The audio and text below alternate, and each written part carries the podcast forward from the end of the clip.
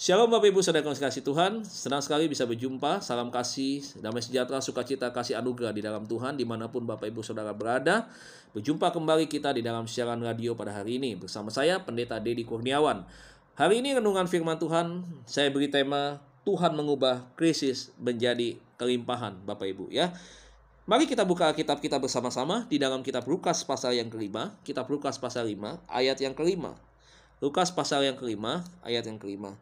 Demikian firman Tuhan, Simon menjawab, Guru, telah sepanjang malam kami bekerja keras dan kami tidak menangkap apa-apa. Tetapi karena engkau menyuruhnya, aku akan menebarkan jala juga. Bapak Ibu, apa yang dialami oleh murid-murid eh, ini berbicara tentang keadaan krisis, ya. Berbicara tentang keadaan krisis. Namun sebelum kita membahas krisis tersebut, ya, kita bisa membaca kisah ini adalah kisah yang diawali dengan penjelasan yang berbeda dengan pasal-pasal sebelumnya ya dari berbagai uh, penjelasan yang disampaikan Alkitab di pasal 4 dan pasal 5 yaitu di mana tempat Tuhan Yesus mengajar. Kalau sebelumnya Tuhan Yesus mengajar di Bait Allah, tapi kali ini dia mengajar di tepi Danau Genesaret, Bapak Ibu ya. Dia mengajar di tepi Danau Genesaret. Nah, ketika Tuhan Yesus mengajar, kita berkata ya bahwa begitu banyak orang mengurumuni dia hendak apa? Hendak mendengarkan firman Tuhan. Artinya ada banyak orang haus saudaraku untuk mendengar firman Tuhan. Ya.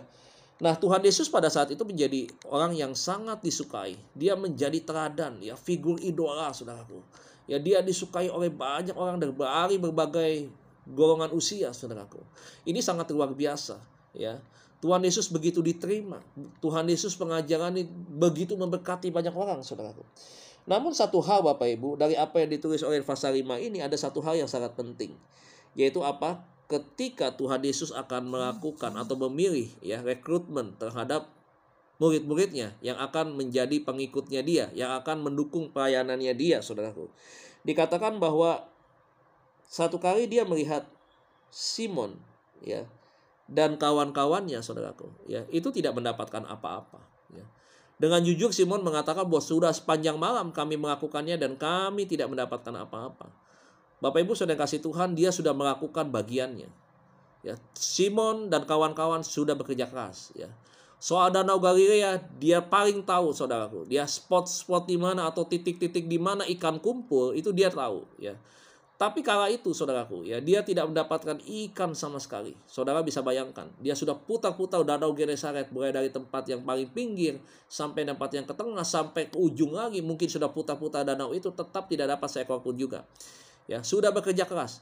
Namun satu hal yang harus kita lihat dan kita resapi, kita maknai saudaraku bahwa Simon tidak bersungut-sungut. Simon tidak marah, Simon tidak kecewa. Sekalipun dia sudah bekerja keras, dia tidak dapatkan hasil, dia tetap saudaraku ya tidak keluar makian dari mulutnya dia tidak keluar kata-kata kecewa dari mulutnya dia tetap ya seperti biasa responnya. Nah ini yang membuat Tuhan Yesus itu ya melihat apa yang dialami oleh Simon ya kesulitan apa yang dialami oleh Simon Gambarannya artinya begini saudaraku. Sesulit apa pun keadaan kita Bapak Ibu. Tuhan itu tahu Bapak Ibu apa yang kita hadapi. Ya pandemi COVID-19 ini Bapak Ibu ya bukan masa yang enak ya. Banyak orang yang hari ini ya yang usaha mengalami kemerosotan. Bahkan tidak sedikit juga anak-anak Tuhan yang harus kehilangan pekerjaan. Harus bangkrut usahanya saudaraku ya dan tidak sedikit juga anak-anak Tuhan yang kecewa sama Tuhan undur diri tidak lagi datang ke gereja tidak lagi mau melayani. Kenapa? Karena keadaan krisis yang mereka alami sehingga mereka mengalami kesusahan. Ya namun apa yang diwujud apa yang diperlihatkan oleh Simon ini memberikan sebuah keteladanan yang luar biasa saudaraku. Ya apa yang dilakukan? Tuhan Yesus tahu Simon mengalami krisis. Dia minta izin naik ke perahu Simon dan Simon izinkan. Untuk apa? Untuk Tuhan Yesus mengajar. Setelah Tuhan Yesus mengajar, kita berkata bahwa Tuhan Yesus mulai bertindak. Dengan cara apa? Dia berkata dan dia menyuruh kepada Simon untuk menembakkan jala, saudaraku. Simon bisa saja berkata kepada Tuhan, Tuhan, saya sudah kerjakan itu sepanjang malam. Kami nggak dapat apa-apa Tuhan. Kenapa kami harus mengulangi lagi melakukan hal yang sama? Bukankah di hari di yang pertama kali kami kerjakan kami pun tidak mendapatkan apa-apa? Dia tidak protes sama Tuhan dia taat kepada Tuhan. Kenapa dia bisa taat? dia mengizinkan Tuhan naik ke atas perahu Simon, ke perahu perahunya. Untuk apa? Untuk mendengar, mengizinkan Tuhan terlebih dahulu menyampaikan firman. Saya mau bilang begini Bapak Ibu, kalau kita hari-hari ini menghadapi krisis, sudahkah kita mengizinkan Tuhan masuk di dalam kehidupan kita? Di dalam rumah tangga kita kah? Di dalam bisnis kita kah? Di dalam pelayanan kita kah? Di dalam berbagai kesulitan kita. Sudahkah kita mengizinkan Tuhan? Atau kita tutup pintu kepada Tuhan? Sorry Tuhan, saya bisa melakukan ini. Saya bisa melakukannya sendiri. Sorry Tuhan, saya sanggup untuk bisa keluar dari masalah ini. Apakah responnya seperti demikian? Tidak. Kita belajar harusnya memiliki respon seperti Simon. Izinkan Tuhan hadir di dalam permasalahan hidup kita. Dengar firman Tuhan. Setelah kita mendengar firman Tuhan, saya percaya iman timbul dari pendengaran, pendengaran akan firman Tuhan. Muncul iman, dan inilah iman yang muncul dalam diri Petrus. Dia melakukan dengan taat apa yang Tuhan perintahkan.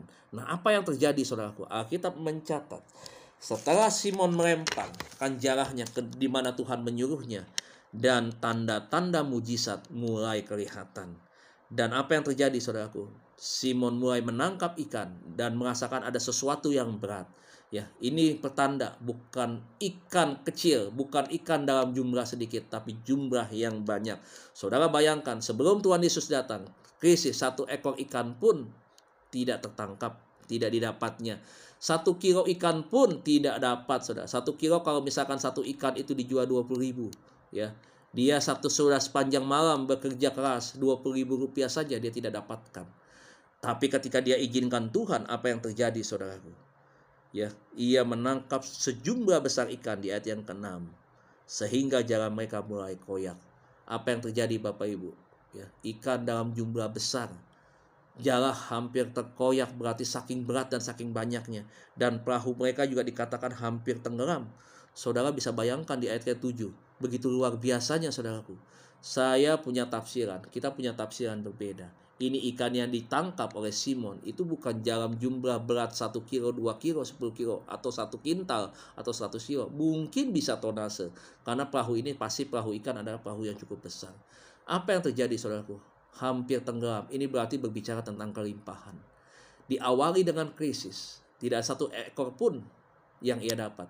Ketika Simon melibatkan Tuhan, ketika Simon mau buka hati untuk dengar firman Tuhan, Ketika Simon taat melakukan apa yang Tuhan perintahkan, hasilnya berbeda. Bapak Ibu yang kasih Tuhan, krisis hari ini menjadi ujian buat kita. Hari ini kita kehilangan pendapatan 50%. Hari ini mungkin bisnis kita, saudaraku, mengalami keresuan.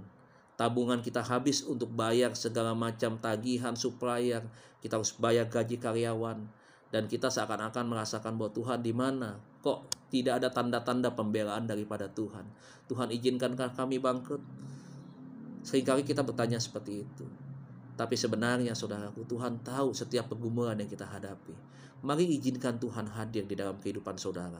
Mari izinkan Tuhan hadir di dalam segala aspek yang kita kerjakan. Miliki iman yang teguh, percaya bahwa Tuhan pasti akan menolong dan menyertai kita. Inilah Tuhan. Ya, Inilah sebuah bukti janji Tuhan bahwa mujizat selalu ada bagi kita. Bukan masih ada, tetapi selalu ada bagi kita. Mari kita datang kepada Tuhan. Buka hati, jangan keraskan hati, dan terima Tuhan. Dan saya yakin dan percaya saudaraku, setiap persoalan kita akan mendapatkan jawaban daripada Tuhan. Tetap semangat Bapak Ibu Saudara yang kasih Tuhan. Andalkan Tuhan di dalam setiap kehidupan kita.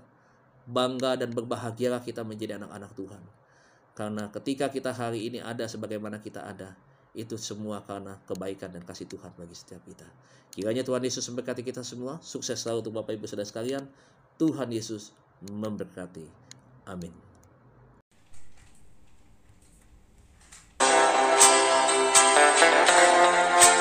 Sampai jumpa esok hari. Kiranya damai sejahtera dari Allah Bapa, kecintaan dan kasih karunia Tuhan kita Yesus Kristus, persekutuan serta penghiburan Roh Kudus menyertai kita sekalian mulai hari ini sampai Maranatha Tuhan Yesus datang.